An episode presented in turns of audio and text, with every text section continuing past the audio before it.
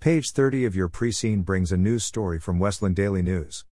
The headline state Game Review Keppel Quest. Keppel Quest is Pixelwiz's latest massively multiplayer online or MMO game. Players create their own unique characters and guide them towards the completion of the quest implied by the game's title. Along the way, they must explore several levels, each of which is a self contained fantasy world.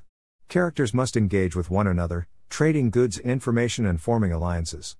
The game's graphics are excellent, and the program's artificial intelligence can match facial expressions and body language to reflect the words being typed in by the player.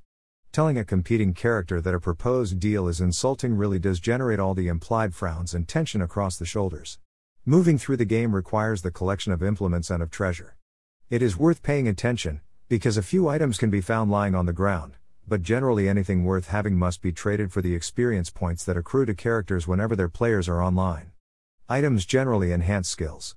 For example, a torch makes it easier to explore caves and navigate through darkened tunnels. Treasure must be collected steadily, otherwise, the character will be unable to pay to progress through the portal to the next level. Players must proceed with caution because there are many dangers in Keppel Quest's virtual world. Injuries can only be treated by the purchase of a medical kit, which requires spare experience points. When characters die, their treasure and any other items that they are carrying are lost, and the player must return to the start of the quest.